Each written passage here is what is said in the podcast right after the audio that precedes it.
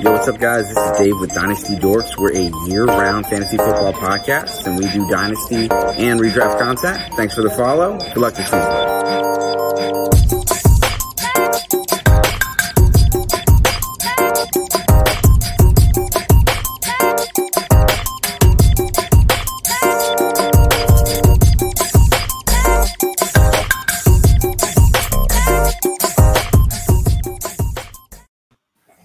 What's going on, guys? It's two weeks before the NFL draft, and we're going to talk about some rookie wide receivers.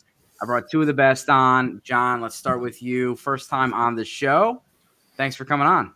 Well, thanks for inviting me, Dave. Dave, I followed you for a long time now on Twitter, so it's a pleasure to finally chat, meet with you, and let's talk rookie wide receivers. Absolutely. Where can we find your work, John, and what do you got going on right now?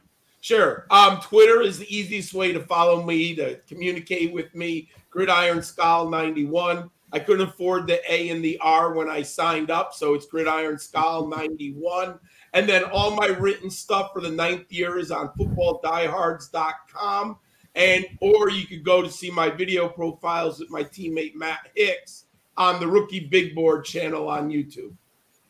All right. Well, there's your shout out to Matt Hicks and Jake. He's definitely been on the show a couple times. So welcome back, man. Thanks for having me. Uh, I'm going to be honest, John. I thought it was Gridiron uh, School. I didn't know that was a scholar there. I like that though.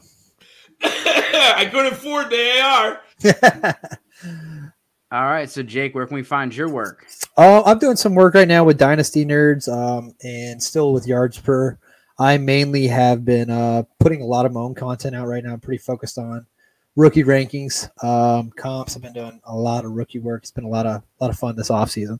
But you can find me on Twitter at dynasty underscore Jake. All my content you can access there. All right. Well, make sure you give both these guys a follow and make sure you subscribe to the show. Are we doing a lot of mocks and a lot of stuff all off season? And again, it's two weeks before the draft. Uh, the the invite list only 21 players are going to the NFL draft. And just a quick uh, quick thing about that. Um, Breece Hall, no running backs. They're going to the uh, they're going to the Vegas. It sounds like. Um, do you guys think there's going to be a running back in the first round? John, go first. I do think we'll be surprised with one running back. I would assume it'll be Breece Hall, but don't be surprised if Kenneth Walker goes ahead of him. I think there's NFL teams who have Walker higher on their draft boards than Breece Hall. Jake. Um, I, I just don't see it happening. Um, it seems like the running back positions. I don't want to say. I'll, I'll say the value of the position in the NFL has devalued, and I, I just don't think they're going to be spending a first round pick. And and I I have Breece Hall as a uh, dang near generational talent. I don't think he goes in the first. It just kind of shows like how the position um, has just become less valued. Yeah. Oh, when you got guys like Jonathan Taylor going in the second round, it's it's just, crazy. you know, yeah, yeah. it's crazy. So, um, let's let's talk rookies. So let's start off with our consensus number one. John and I we smashed our, our, our rankings together and we came out with the consensus.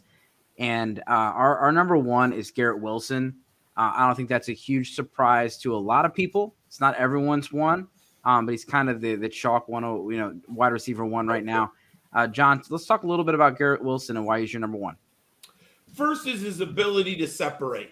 When I went back to the film, and I had studied him a lot last summer, and then during throughout the year, I played Dynasty and college fantasy football, Devy. So I was really watching other players on Ohio State, C.J. Stroud, Te- TreVeyon Henderson, the running back, the freshman. So I went back in January and broke down Garrett Wilson's tape again. I was blown away. He is an unbelievable separator. His acceleration off the line of scrimmage. Now, I know some of the separation is the scheme that Ohio State runs. It's such a good offensive scheme with so many weapons. I get that. But there's one thing that amazed me the more I watched film with him. He gets what I call second level separation. I can't remember watching a player so open four or five yards deep down the field on a regular basis. He's not open by a yard or two. There's you can see time. there's not even defenders in the tape at times. He's crazy second level separation. I think he has the highest floor he may not have the highest highest ceiling, but I'll take 1,200 yards and double digit touchdowns all all season long. I love him. Jake, what are your thoughts about Garrett, Garrett Wilson? Um, first off, John, I love your energy, man. Jeez, ah. I need some of that. That's good stuff.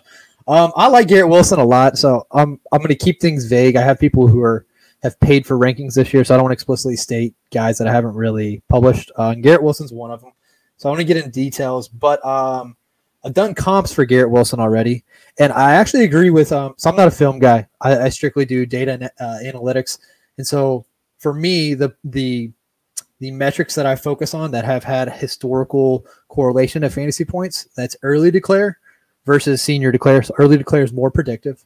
Now, again, this is just strictly an interpretation of historical data. Um, I use career average receptions per team pass attempt, and then I do draft capital, right? So when you look at all that, uh, Garrett Wilson scores really well. Um, and I actually have. It's funny you talk about this floor, and I, I completely agree with the floor and ceiling. I don't think his ceiling's as high as some other guys, but I think he has a really good floor. And I actually have him comp to Brandin Cooks. Oh, interesting. Yeah, very similar size and production. Uh, yeah, and I'll draft Brandin Cooks all day long, bro. Yeah. yeah, it's yeah. a good comp. I, I love that. You know, a lot of people they go to Stefon Diggs, and comps are always fun because people they hate when you say, "Well, this guy's Stefon Diggs, then how come he's not the number one pick?" Well, that's we're not predicting his player arc. We're just saying this is what he, you know, this is what he is as a, as a prospect. Didn't kind of like a range of outcomes is, is yeah. what a lot of people use it as. But here's the thing, like, um, there's always gonna be like a player who like misses. Like if I gave you like all the comps for for um for Garrett Wilson, there's gonna be like two dudes who are just like, all right, that guy didn't pan out, but they were really good process. Like yeah. that's what people forget. So um, I, I really think he's a very safe floor he's a guy that I feel very confident drafting early. I'll say that. All right. And then our, our second guy was Jameson Williams. And, and, I'll start out. I was the high I was the higher one on Jameson Williams. And for me, it, it came down to speed. I feel like without the injury that he would be up there with with Garrett Wilson uh, as the the potential number one receiver on you know a lot of boards.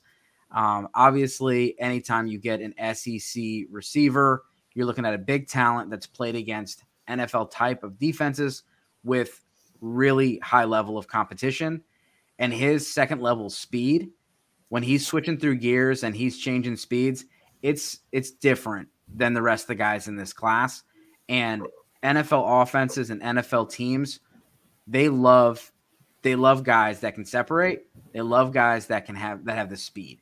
You cannot teach speed, and every single team wants one of these guys. And when you combine them with someone that has the route running and all the other all the other things that come with Jameson Williams, you, are you're, you're going to be a big fan. And uh, John, what are your what are your thoughts about Jameson Williams? I really like Jameson Williams, and if he didn't have the ACL injury, and we're probably looking at missing at least the first month, possibly six weeks, I would probably even have him higher. But I do have to factor in the injury. And just on a side note, do you know one year ago today, if we were recording the show, Garrett Wilson, Chris Olave, Jameson William, and Jackson and Njigba Smith was all were all at Ohio State. That's crazy. The talent that was at Ohio State. And for Williams to have to go to Alabama to become a rock star and lead guitarist is unbelievable. And I'll never forget, I think it was a, a 92 yard touchdown against Miami and it was like at the start of the third quarter, Bryce Young hit him 40 yards down the field, and Jameson Williams just blew by everyone in the Miami secondary. I immediately went online. You know, I'm watching with my iPad. I had to look him up. I had to start doing some research. Wrote him in my college fantasy football waiver wire. You got to pick this guy up. He he was unbelievable. And the other thing I'll say, when he left that game against Georgia, it was over for Alabama. They had lost Metchie. So at least with Williams on the field, they had a fighting chance against the Bulldogs. You watch that game without Williams on the field. Bryce Young, the Heisman winner, looked terrible. They could not throw the football. Jameson Williams is a difference maker. He's what the Raiders thought Henry Ruggs was going to be. I was never high on Ruggs. I had him number five in that draft. I don't have him in one dynasty league. Jameson Williams is much better than Henry Ruggs. He's going to be a star. And I find this fascinating. He might drop to a better team because the teams in the beginning of the draft want instant impact. He might fall to a team that can wait a year. You know, so maybe he comes on the field week eight. That's better for him. Let him get healthy. Let him really become a star in 2023. So Williams might benefit from falling down the board a little bit, but I love that speed, man. And he is so good with the hands. Jake. I'm just still blown away by John's energy. I love it. And it, it's also it's it's solid because like you bring a very different perspective. Like I watch film on guys, but I pretty much throw away all the film that I watch because I just think that my process with my data is better. But you bring a very good perspective, and so like I'll counter a few points that you're bringing up. Um, so so for any player, generally speaking, you can build a narrative, right? So obviously Jameson Williams had elite internal competition, no doubt about it, right? But historically speaking, I measure career averages, I measure career best, I measure career last. And of those three metrics, the most predictive is career average. So the fact that he didn't get it done as early is just alarming, but it makes sense. Like I, I understand the narrative. Um, but for me, I just like I, tr- I try and stay away from narratives because you can deal with anybody. Like KW3, the passing game. There's so many narratives on that, and I love it. Uh, but but I for me, I just don't. I try and avoid building them for at least first round talent. For my first round talent, I want guys that I feel like are safe floors. But his early declare, his draft capital is going to be so good. It's just that the fact that it's career average versus that career best just holds him back a little bit in my model. So I'm not as high on you guys. I'm not as high as you guys on him, but I've seen. I mean, I watched him play. The dude's got talent. It's just for me, I see safer picks. I can just say two stats that I like about him, and obviously, I'm not. I, am both. I kind of balance, and I have sure, sure. 19.6 yards a catch is mm-hmm. just ridiculous in college at Alabama in the SEC West. And I'm a biased the SEC. I'm not an SEC guy, but the talent down there is absolutely insanity. And then he had a 31% team aerial dominator at Alabama. Team aerial dominator. Cool. I haven't seen he, that. He didn't walk onto that campus until I think about July. I mean, he learned that playbook. I, I mean, look, I, I do have him lower than most, but I do think there's there's stats that I like. So so let me ask you this. Um, I've never seen team aerial dominator recorded anywhere. What is that? Is that actually measuring air yards? No, what I'm measuring is the number of yards that he had to the team passing yards. Oh, so just Dominator. Yeah. Well, uh, okay. Uh, yeah. Gotcha. Gotcha. Okay. Well, okay. I can counter with two things. Now, it doesn't mean that it's, again, it doesn't mean it's 100% accurate, but traditionally speaking, I measure both of those as well Dominator ratings and yards per catch, and neither have correlation to fantasy points. But, but again, that doesn't mean that that doesn't mean the dude can't be a stud. Like this is just traditionally speaking. That's I, I love that we can give two different perspectives. That makes this fun. Well, and with John's energy, he actually doesn't even have to use a microphone. It's, ah! uh, it's oh, I know, super, I love it. super impressive. um, so I heard this. Uh, Bucky Brooks was talking about uh, getting in the elevator with uh, Jameson Williams' dad, and uh, Jameson Williams' dad took that time to say, "Hey, uh, I saw your top five list, and my son's not number one." And I, I would like to ask why. And uh, then he said, you know, hey, uh, how'd you come up with this, the name Jameson? And he said, my name's James. It's James' son. That's um, so funny. that's why he's Jameson. Um, so our, our number three is Treylon Burks. Um, so you were a little bit higher than I was on him. So John, you can start us off with Treylon Burks. And I understand he's definitely, I believe, the most polarizing prospect in this draft class. Facts. There are people who have him number one. I don't. And then I've seen people outside the top five. So he's pretty much all over the place. But I do like him. I like big physical receivers. And I get it. If you want a separator, this isn't your guy. And I'll say this all the time. I don't want Daniel Jones or Derek Carr to be his quarterback because they don't have the chutzpah to throw him the ball. I need a quarterback who just sees one on one coverage and says, Young man, go get the goddamn ball. Because all I know against SEC West competition, when that young man is one on one, He just beats people up physically. And the great quarterbacks, 40 years watching NFL quarterback play, every great quarterback throws a ball where you're like, oh, can I say something rude? Shit, what are you doing?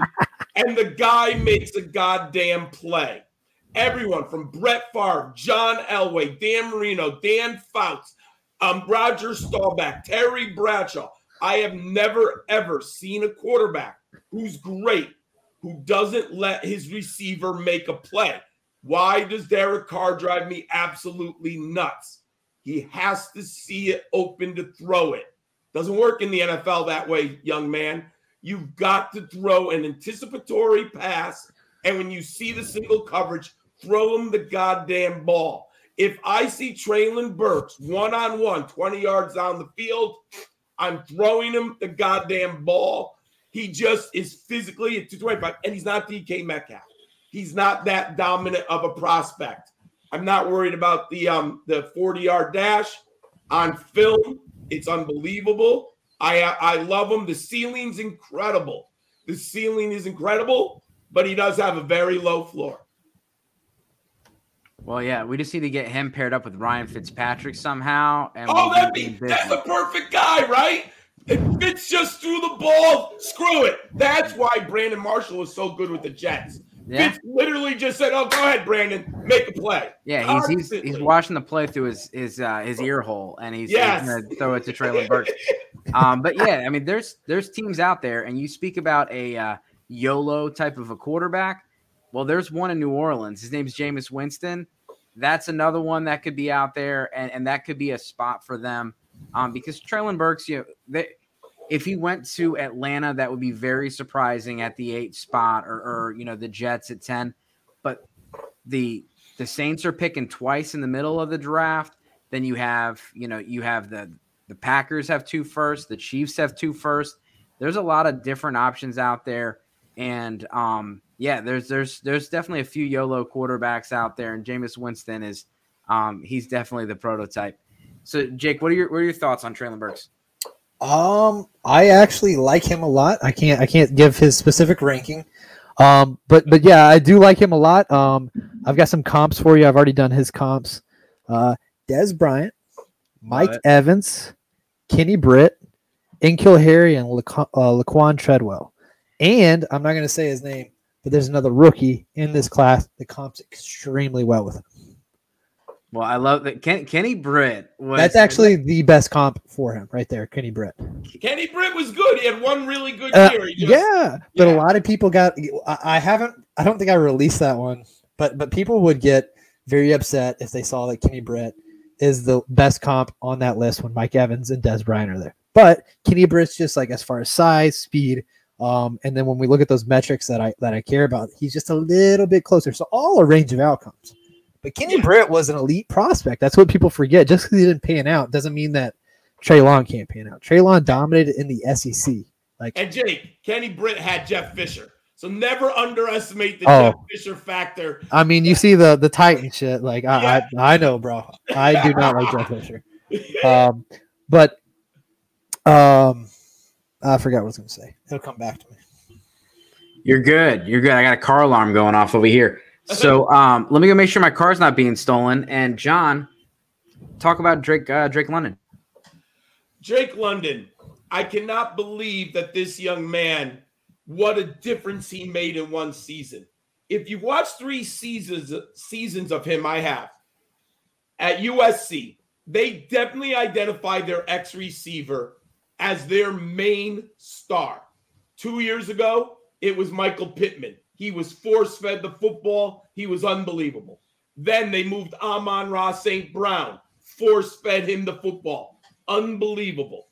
And Drake London was playing inside the first two years on campus. And my partner, Matt Hicks, and I debated. I was pro Drake London. He didn't like his inability to separate. And I understood that. But I said, my theory was I like to see him go to the outside. Well, luckily for me in the NFL, USC did the smart thing. You take a 6'4, 219 pounder, you move him to the X. And they just peppered the man with silly targets. What do you have? Like eight games, 120 targets, some ridiculous number. And what do you have? Like eight, 119 targets, 88 receptions. What I like about him so much, his versatility. You can play him at the X, the Z, or the slot. You can play him wherever you want. I do think eventually he'll be an X outside receiver, but he's physical and he wins at the catch point. If you're looking for a separator, Drake London's not your guy, but he can beat you in so many other ways.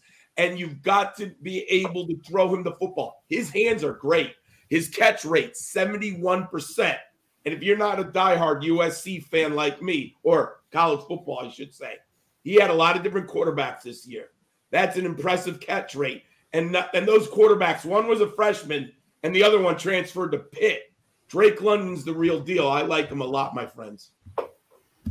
Jake, just what what are, what are a couple uh, couple thoughts on, on Drake London? Absolutely. So first, I remembered exactly what I was going to say because you brought it up again. You're talking about separating. For me, I don't care how somebody gets open. If you aren't open and you catch the ball, that's all I care about. That's the beauty of it. Like when people are like, I don't know if he can separate. him. why do you care? He catches the ball. Isn't that all we really care about in fantasy? It's a, a statistics yeah. game, not a how much separation or you know, like I just don't care about that at all. I mean, it's great if he he does create separation, but the real thing I care about is catching the ball. Um, I love that you brought up Amon-Ra and Michael Pittman because those both both of those players went on to excel at least you know year one, year two in the NFL.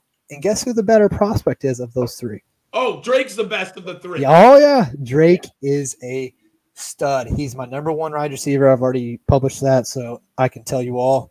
His list of comps Demaryius Thomas, AJ Green, Dez Bryant, Alshon Jeffery, Kenny Britt, and N'Keal Harry.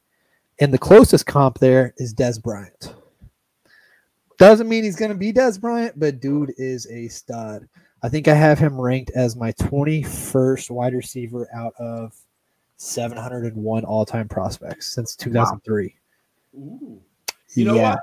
I hope he goes to the Jets because Zach Wilson has just got enough oof to throw him the damn ball. I, I really hope, we, and with Elijah Moore and Drake London, that's going to be nasty. It would. Yes, it would. I can't wait. Good hands. Yep. So, so he's one of, uh, I'll say three guys that I really like. But when we factor in size, I don't want to give away too much here. Um, Drake London's the dude I want. Yeah, and, and for me, um, you know, I was the lowest on him and it really came down to just kind of a cluster.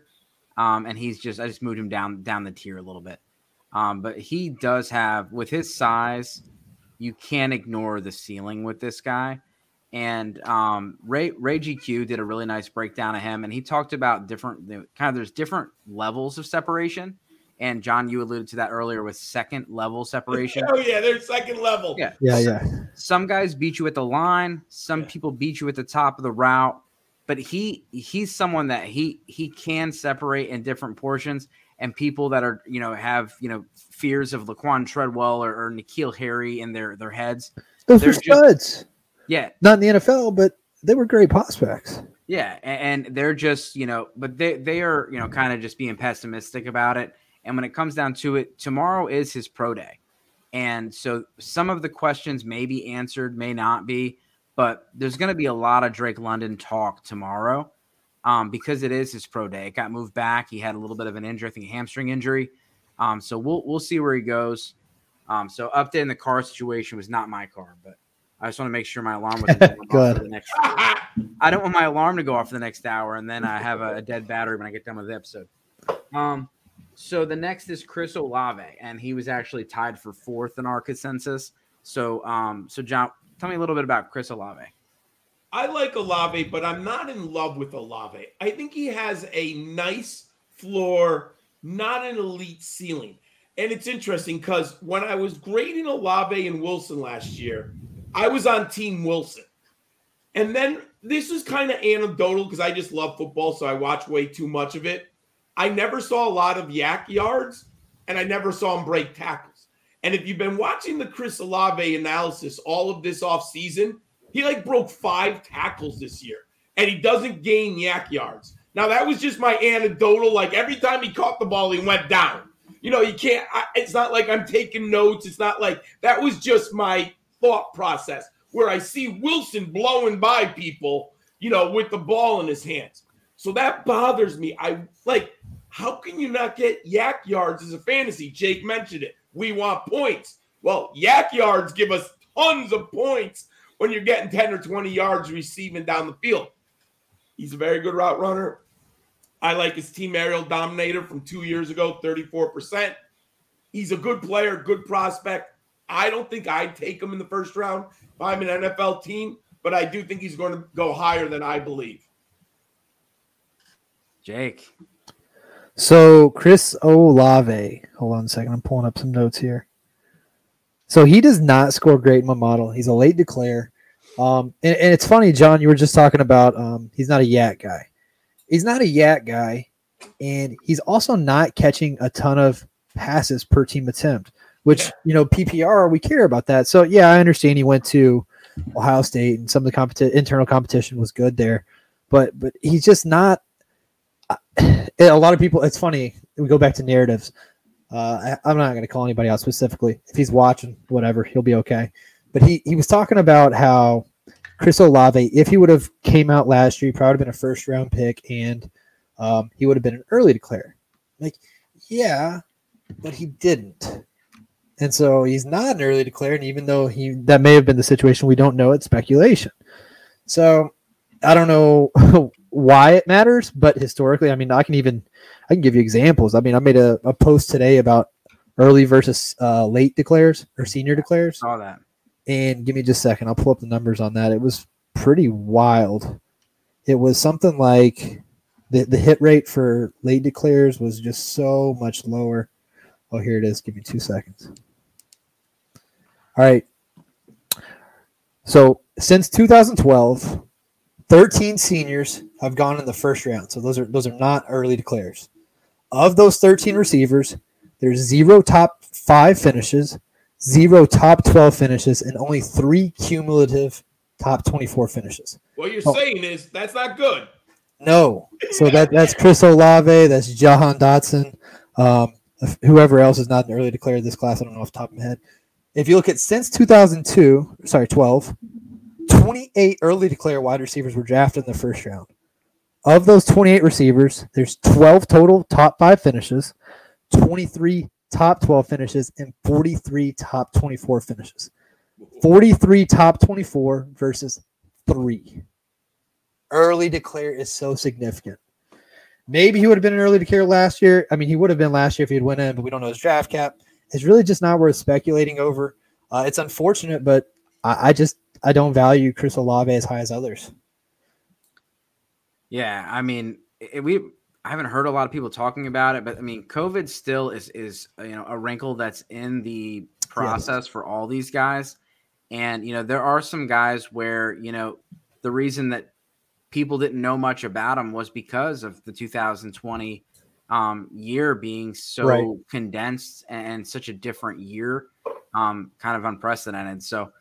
Um, so yeah, no, it, it's it's good good points, and you know Chris Olave is somebody that um, he what people were not as high on him until he ran at at the combine, and people got to be careful about that, and, and it Big happens facts. every single year. John Um, Ross. yeah, John Ross, I uh, you know, guys like that. You know, these workout warriors go out and, and they run, and they, and they you know they look good. Um, and, and let's let me, Chris Chris Olave had fans before that, and I think that's really part of why he's just risen up, and people are down on the other guys because they haven't seen it. Drake London, like I said, he he hasn't, hasn't done yet. Once, Well, when, Sorry, I, mean, I didn't mean to cut you off. I was excited. Uh, so I mean, it, it goes back to the narratives thing, where where people are going to say, "Well, well, Jameson Williams, everyone thinks sees how good he is. He, he couldn't beat out Jameson or uh, Chris Olave, or maybe they just thought Chris Olave was more experienced and was a better better fit for their scheme. I mean, I'm just saying, like you can create a narrative for so many things that Yeah. I just yeah, there- you, you can definitely you can definitely go down that rabbit hole. I mean, you go well. How the hell did Jake Fromm start over Justin Fields? oh And yeah, Justin Fields had a transfer. How, how did Malik Will, Malik Willis was over there in Auburn? He he didn't beat out Bo Nix, but now we're talking about him being the in a first round. So there's yeah there's there's a lot of that. The transfers are, are are definitely interesting, and I know that even more with now with the NIL money and all that, it's going to be the wild wild west out there. So the you know just kind of speed things along. I know we got to get going. Uh, Jahan Dotson is the comes in at number six. John, tell us a little bit about Jahan Dotson. I know that you know the Penn State wasn't as good this year, and people didn't get to see as much of him as they would in the past. I definitely watch a lot of Penn State this year. Um, probably too much, but I watch a lot of Big Ten football. I wish he was a little bigger 5'11, 178. That's my first thought. And he looks small on the field. There's no question about that. 443 is nice, but it's not great. The three cone drill bothered me. 7.28 for his size is a little below. And Jake just kind of alluded to it, right? He, he, he, didn't come out early, so you don't have the early declare.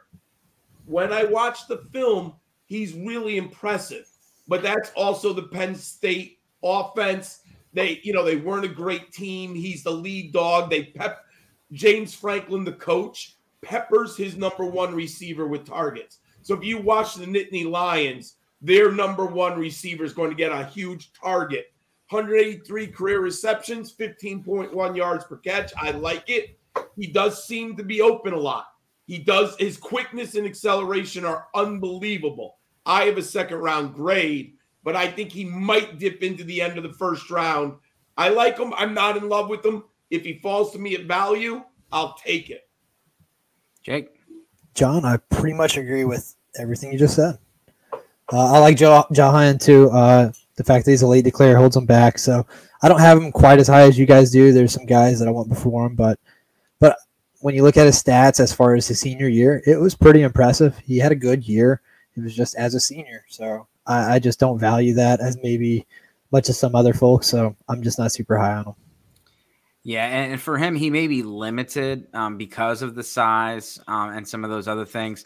Where if he's used in the slot and the inside, then he's he's got very strong hands. He's got the quickness. He projects more of an inside than an out receiver, um, and, and really that's that's going to be, you know, it's going to come down to scheme and fit. And when you have those kind of things, you want you want someone that the scheme doesn't matter. Um, you want someone that's going to be able to to create, even if they're you know they're not the number one. They're they're still going to be able to to beat out the competition and fight for those targets. And we'll we'll see where he goes. There's a lot of people that have him, you know, in the end of the first round. Yeah, I, I don't think he'll ever get 130 targets. I don't think his body is built you know, maybe he's an 80 to 90 max target player.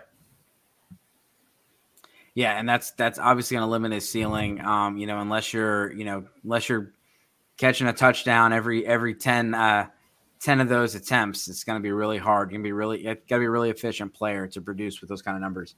Um, the next guy we have George Pickens, so kind of the opposite. He's a he's a much much bigger prospect. Um, John, what are your thoughts about George Pickens? I'm a little down on him compared to consensus. Um, I have him lower down at my board. I have a second round grade. I do not see him. I would not take him as an NFL team in the first round. I have not been targeting him in my dynasty drafts either. He's again, when I look at range of outcomes, that injury hurts me. He hasn't been good for two years. I mean, I love that freshman year also. I get it, right? but it's been two years. And Georgia doesn't run a sophisticated offense. I'm sorry. It's not like he's coming into the NFL, one of these high flying. It's not Alabama. It's not LSU, where you should be able to step on the field like Justin Jefferson, Jaylen Waddle from day one and just hit the league running. Pickens is coming from Georgia. I get the physicality, but I've heard, I've read some things that aren't so good coaching staff, off the field concerns. If you watch me at that fight, he got thrown out of the game with Georgia Tech. You know, he can't necessarily always control himself. I, I don't see myself having a lot of George Pickens. Yes, SEC, 6'3, 195, freshman breakout. All interesting. Injury two years ago. I have him number 10 on my board. Jake. Yeah, I'm right around that too. Again, you know, I don't want to get into detailed rankings, but he's not far off for me. He's an early declare um, with the second round projected draft capital. Those are both good, but his career average re- uh, receptions per team pass attempt is not very good. So uniquely, it's product his production that's actually holding him back in my model. So it, I mean, fortunately, this is all weighted based on historical data, and my model says he's going to be okay, but he's not somebody I'm trying to take too early. Yeah, and and the the stuff John brought up about off the field and things like that. So that's not the first time I've heard it. Not the first time I heard it this week. Um, you know, there's uh, someone came out was grading, you know, interviews and things like that. Oh, that was so controversial. I don't know if you saw the. yeah, I I, I questioned it myself. Yeah, um, I, I didn't like that either. But the I saw the fight on the field versus Georgia Tech. I mean that I just that was I saw it live watching the game, and then you know has he really improved? And there's questions about taking coaching. Yeah, and, and not to give too much salt to that what that person said, but there's other things that have been on there, like you said. And when it comes down to it, sometimes when they say nothing, that tells you a lot. When they're talking about some of these other guys and saying, wow, Sky Moore is blowing people away with his interview and Desmond Ridder is blowing people away with his interview, not one person said that about George Pickens. So, so okay, sorry to cut you off. Um, by the way, the person who did that, I don't think he had any malicious intent there. No, I, think, I, think, I think, I think, knowing like what he does, he does some similar things as, as myself and I've spoke with him frequently. I don't think it was intended to come off that way. I do see how it was perceived that way. Um, but but th- that's um that's a very good point though because all of those those skills, even though they might be soft skills and things we can't really me- I guess measure. I know he tried to do that. We can't really measure those things, but really draft capital kind of does. So if he if he interviews well and these coaches say, "Hey, this guy interviewed really well. He seems really coachable," the draft capital is going to reflect that. So we don't really need to measure that, in my opinion. Um, yeah, I, I just yeah always think draft draft capital can account for so many different things that we can't really measure. Yeah, when they look at guys and they say, okay, these these guys both grade similarly, but one's an asshole, they're not going to draft that guy. And so that's where it comes down to is that the, those things when they're when they're sitting in the draft room and two guys are on the table, they're going, "Hey, this guy, I, yeah, he's he's someone that's going to be a problem in the locker room versus, hey, this guy is a leader. This guy's three time captain. This guy's got you know never had never had a problem. That it's a big difference. Um, so speaking of guys that are the glowing recommendations from a lot of people, it's Sky Moore. I listen to a lot of Move the Sticks, and and they they you know they're very in tune with the league, and they said you know they may, he may not be the number one receiver on everyone's board, but he's kind of the number one receiver in everyone's heart. He, everyone loves loves Sky Moore, and they just glow and, and, light up when they talk about him. And one of the things they love about him is his toughness.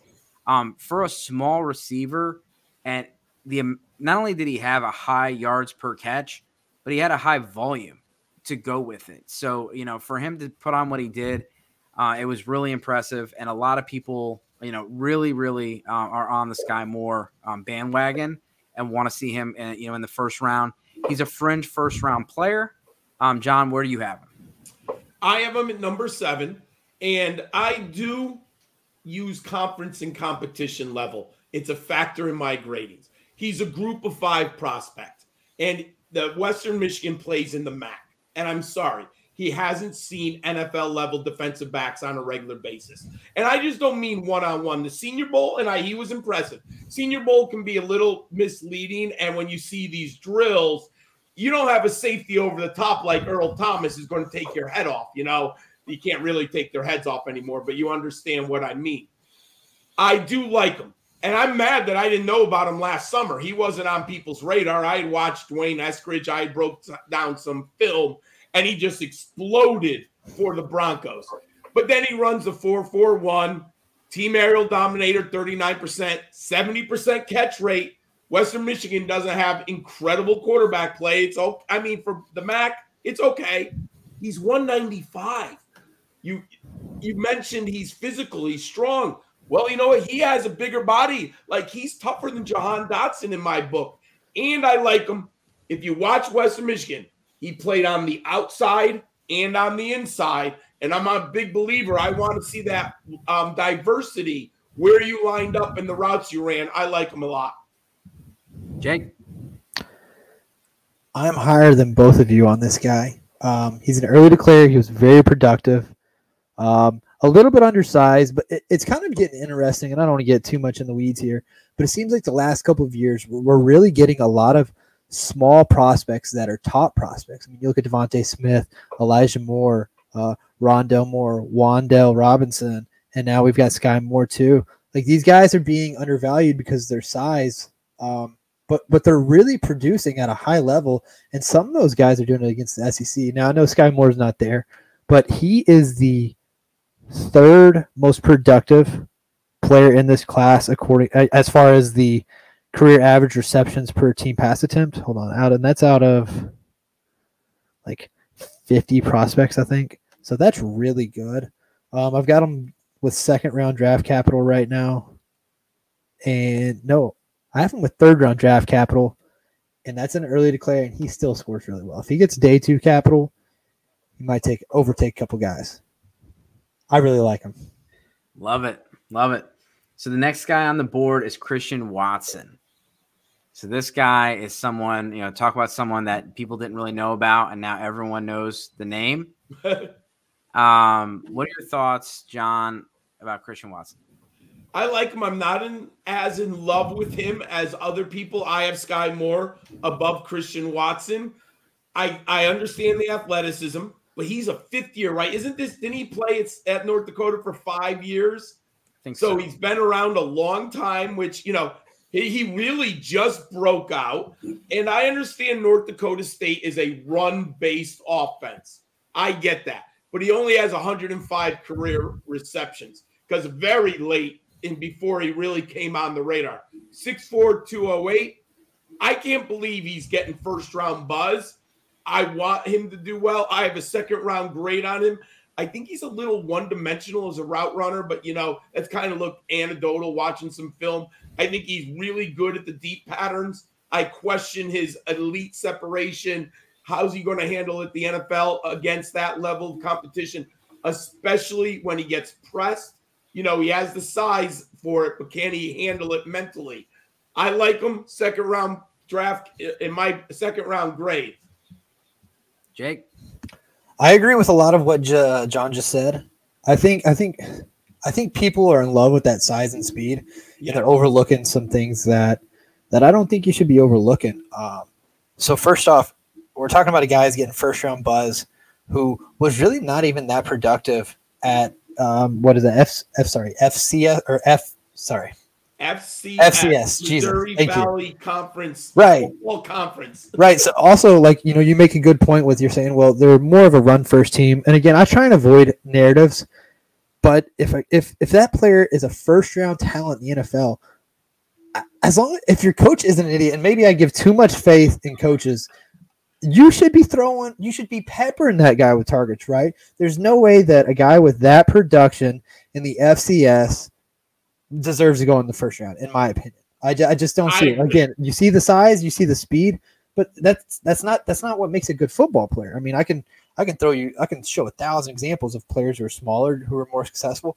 and players that are slower that are more successful. That is not a necessity to be good. Now, if it like for me, I kind of use like size and speed as like a way to separate players within a single tier. So if I have three guys that are all scoring really closely in my model, I'm like, all right, this dude's the biggest. I like bigger players over smaller players. Not to say that that's necessarily that way. That's just like a personal thing. But I, I just don't see it with Christian Watson. And a lot of Twitter disagrees, and they can come argue. I'm, I'm here for it. I want all the smoke.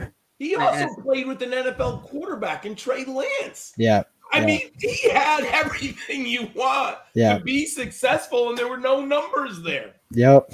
Yeah, and and he he is a Twitter darling, absolutely. Yes, he Every is. single year, there's always one uh, or a couple, but you know, it's almost the opposite with Alec Pierce, and and he's being, you know, he's similar, you know, similar size, weight, speed combo, and people they they argue completely against the fact that he played in Cincinnati. He didn't really play against anybody except playing against Sauce Gardner in practice. Um, and he's not getting a lot of hype. He did not make our top 10. Um, but just real quick, as far as Alec Pierce, you guys like him? Uh, I'm not sold on him. The numbers are not pretty. The numbers are not pretty. I get comfortable throwing out rankings on players that are this bad. Give me wide receiver 17 of this class. Not impressed. Not impressed. It, it- his career average receptions per team pass attempt is like 0.6. For for for uh, comparison, Wan'Dale Robinson was 0.21. Sky Moore's like 0.18. So I- 0.6 I am is bad. Jake, I have him at 16, so we're in the same ballpark. Hell yeah. We- So- we got a lot we're agreeing on, John. yeah, and I, I I think I got him at 14 or 15. Um, number one consensus was Garrett Wilson. Jameson Williams was was two. Treylon Burks was three. Drake London and Chris Olave were our consensus four. That was just John and I. Then Jahan Dotson six. Uh, Sky Moore and George Pickens were were our seven. Christian Watson at nine. John Metchie came in at 10. We haven't talked about Metchie. John, you were higher on him than I am. Let's talk about John Metchie. I get it. It's a difficult profile because there are things that I like, and then there's some numbers. We still don't have a speed score. I don't think he had his pro day because he had the injury. As I mentioned before, he did not play in the championship game. I believe he got hurt in either the SEC championship game or the semifinal game. I forgot which one, but he did not play against Georgia in the championship. He only averaged 13.4 yards per catch. But if you look at his arc, he had a weird yards per catch there were seasons where they ran him on short routes and underneath and clear. And then one year he had like a breakout, like 17 yards per catch, because they were throwing him the ball deep down the field. So he's ran a lot of different routes and they've used them in different ways at Alabama. And his teammate scores off the hook. I mean, he, he played with like five number one draft picks. I think the NFL is going to like him a lot more than the Twitterverse is going to. They're going to look at SEC West. They're going to see Alabama. He's coming out after three years, 5'11, 187. I think he's a second round pick. I have a second round grade. I think he's a professional receiver with a limited ceiling, a very nice floor. Jake. Yeah, uh, he, he comes out as a pretty interesting prospect for me in the sense of he's got decent draft cap. I've got him projected early third. Um, his career average receptions per team pass attempt is 0.1. That's not bad. It's not great, but it's not bad. His size is is he's pretty small guy, but he is an early declare, and the fact that he's an early declare going in the early third that says that the NFL generally values him. I mean, third in the third, early third especially, and maybe he's late second. I don't know, but he, he's an interesting prospect for me as well. Um, I'm kind of surprised actually that you guys are have a similar rank on me. I felt like Twitter's mostly higher than I was on him, but yeah, I mean, I, I I'm not far off from from consensus here. Yeah, and, and with Metchie and some of these other guys, it, it sometimes it just you know, move the sticks talks about going to the ice cream shop and just you know you, you want a certain flavor, and if you're looking for a slot receiver or you're looking for uh, you know certain types, you may have him higher on the board or lower on the board, and you could see him slide because nobody needs that type of receiver, or you could see him move up the board if someone goes, hey, he's the perfect slot receiver for my offense. I can plug and play him day one. So I got the last guy on the board was Wan'Dale Robinson. He's 11 for us because he was my 10. Um, John, what are your thoughts about Wan'Dale Robinson? I'm very concerned about 5'8, 178. I loved what he did at Kentucky. He had one of the great seasons. I mean, he had that Rondale Moore in 2000. What was that, 2018, his rookie season. Watch Robinson coming out in Nebraska, and Nebraska didn't know how to use him. I give the man incredible credit. Transfers up. You don't usually see these guys transfer up in level of competition. Went to school without a prolific passing game and just absolutely blew the doors off of everything. Statistically, it is almost unparalleled. But I keep going back 5'8, 178. Not a lot of comps for wide receivers who are successes in the NFL at 5'8, 178. So I have him at number 12. Uh, if the value falls to me, I'll take it. But I'm w- very worried about him long term. Jake. I'm excited. John, first off, how many examples of players at his size do we have that weren't successful in the NFL? Probably not many. Right. Yeah. So that's one of my favorite points to make. Um, Wan'Dale, in my opinion, is the most underrated player in this draft, and um, I have to throw this out there, but I promise you, my my analysis is completely objective. This isn't like a within tier adjustment. I don't like uh, small receivers, especially when it comes to within tier, but. This guy scores in a tier with three other players, so I have him at the bottom of the tier because of his size, but he still scores really well. We're talking 0.21 career average receptions per team pass attempt. And what's interesting about this is people create narratives like, well, you need to throw out, um, you need to throw out Wisconsin. Well, that's what people are trying to do with um, Kenneth Walker. Well, you got to throw away Wake Forest because that was a shitty offense. Well, guess what? I didn't throw away Nebraska with Wan'Dale, and he's still coming in as a top dog because he's his career average is is really good, even at Nebraska. Um, he's an early declare, and this is more uh, just back back information, not really hard, uh, not really something that goes in my analysis. But a lot of people are like, well, he did, you know, um, he did that in the SEC. I'm like, dude, he did that in the SEC on a run first team. Run first, yes. Who, who you know they have no other passing options. It's going to Wan'Dale. And the SEC is some of the best defenses league, and and he still produced that, knowing that he's the guy they're throwing the ball to. It's like um, I don't know. So this kind of goes back to the conversation of a lot of smaller players are, are starting to, at least the last couple years, are starting to uh, get high draft cap. We saw DeVonta Smith tiny as far as weight. What do you weigh? One sixty nine. So Wan'Dale's at least heavier. Well, obviously Wan'Dale's short. Rondale Moore similar comps, except Rondale Moore did early in his career, whereas Wan'Dale progressed in the SEC. So that's really good. Um, I'm not trying to oversell him, but he's being valued as like what late second, early third in dynasty uh, drafts, and I, I've come out and said he's my wide receiver five this class.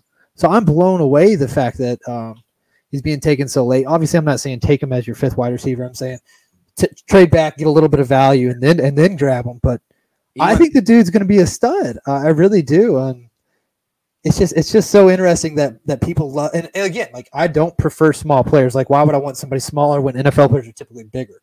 But if the dude can do that in the SEC against players that are likely going to the NFL, why can't he do it in the NFL? So that I guess that's my two cents on it. Analytically, dude's a boss. I know there's a few other data nerds who, who are right there with me, but a lot of people are just throwing it away because of um, because of his size. But I mean, anything after tier one, in my opinion, for all positions this class, it's just a it's they're all risky. The only guys that are guaranteed there's for me there's four guaranteed players this class. That's it. After that, you're already gambling. Why not gamble on the dude who, who has a prolific profile? yeah, he went three three last night in a super flex mock draft. Yeah, it's that's crazy. I grabbed him like two twelve uh, in another league, and I'm just like, man. And uh, you know what the worst part is? I play. I'm, I'm a Kentucky alumni, right? So so I Oh. watched him play again. But this is objective. All the stuff that I just said is Oh. directly numbers. It's not me doing any alter altering. Um, so I play in a league with players who all go to Kentucky, and and because they're all Kentucky nerds, somebody's gonna get them before me because they all love Kentucky, and I'm pissed about it. so pissed about it. Well, um, so we're we're gonna we're gonna wrap up the show. We went through our, our top ten. Um, John, is there any other names, not to give analysis or anything, any other names that we didn't mention that you think is someone that you know could see could see some rise in two weeks? I'm a big fan of Khalil Shakir. Um, Dave and I talked about it before I came on. I like him. And I'm very fascinated in the draft capital of Justyn Ross. The NFL will tell us about his medicals. I mean, we don't know. The NFL, if they draft him in the third round, they feel pretty good about the medicals. If he goes on day three, I have my real major concerns about Justyn Ross. Jake, All right, yeah, I got one guy. Uh, we'll do a little trivia. So there are, give me just a second. I'm scrolling through a little bit of data. Two players who in this class had 0.21 career average receptions per team pass attempt. One was Wan'Dale, and the other player was not mentioned. So a David highly productive player. Does anybody have a guess? Was not named. Is it David Bell? No. That's what I- How the hell did we not mention David? Y'all don't have David Bell in your top ten? that, was, well, I that's what I was gonna mention, but yeah, that was my guess. Oh no, that's not him. But yeah, I didn't recognize that you guys missed him. I definitely have him in my top ten. Um, it's a different guy. Um, any more guesses? I'm going to maybe, just maybe, because the offense is so bad. Bo Melton? No, Okay. it was Jerreth Sterns, Oh, the kid. We- Western Kentucky kid. Um, It makes sense. um, so so I guess it's a guy that I want to keep an eye on. Um, I like to do this exercise where I remove draft capital, and we'll assume um, that, that that matters for whatever reason. We, if we were to do remove draft capital from my model and we just look at production and early declare, Jerreth Sterns is one of the top players. Now that doesn't necessarily mean a whole lot because he played it in um, Sun Belt Conference. I don't know if it's changed. It's what it used to be. Um, And then obviously he was getting peppered by what, what's that dude's name? Quarterback. Somebody help me out here. Oh, um, they. Oh my God! Why yeah, Bailey Zapp. Bailey Zappe. Zapp. Yeah, yeah, yeah. So he's getting peppered. I know Bailey Zappe had a ton of passes this year. I think he had more pass attempts than anybody else in this class. Um, so I'm sure that that impacted it. But Jerry Stearns was super productive. I'd like to see him get some draft capital. I think he could be a guy that um that's worth a, a late round flyer. Yeah. So the guy I was going to mention was David Bell. Um, Shocked. I cannot so- believe we didn't have him.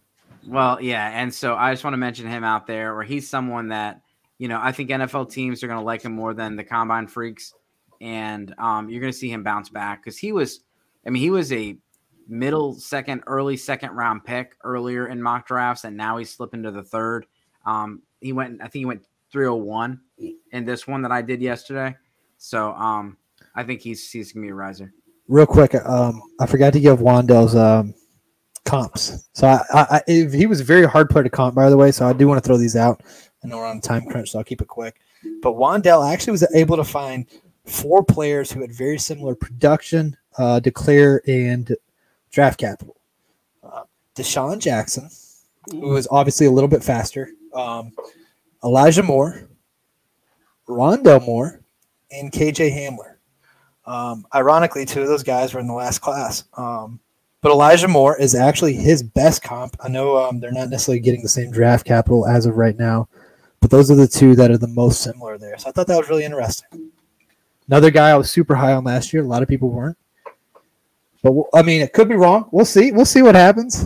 And ironically, Wand, or not, no, not Rondale, but um, I always confuse those two. Wan'Dale Moore or sorry, Wan'Dale Robinson and Rondale Moore. I knew I was going to confuse those two at some point just because their names they're almost the same type of player, same height, and their names are almost exactly the same. It's weird. It's my spiel. I got nothing. No, you're good. You're good. So, um, well, everyone, I appreciate your I appreciate your guys' time. You've been gracious with your time and knowledge. Um, everyone, make sure you give these guys a follow. Any parting words before we get out of here, John? No, just thanks for having me on. Nice meeting you, Jake. It's been a pleasure tonight, man. So I love talking rookies. I can't wait. We're, we're less than two weeks away, right? Isn't it Yeah. right? Yep. So I Yep. can't wait to see the draft capital. And then I always rearrange my rankings after draft capital comes in. Jake, anything? Uh, yeah, absolutely, John. Nice to meet you as well. I, I, like I said, man, I really enjoy your energy, and uh, you brought a good background. You had some very um, different perspectives than me, and I always, I always like to hear what other people think. So that was good. Um, Dave, as always, man, thanks for having me. I have a blast every time I'm on here. So, so thank you. Yeah, no, I appreciate it. Hope to do this again after the draft and, and be able to talk about how things change. So have a great night, guys, and thank you for your time. Later, gents.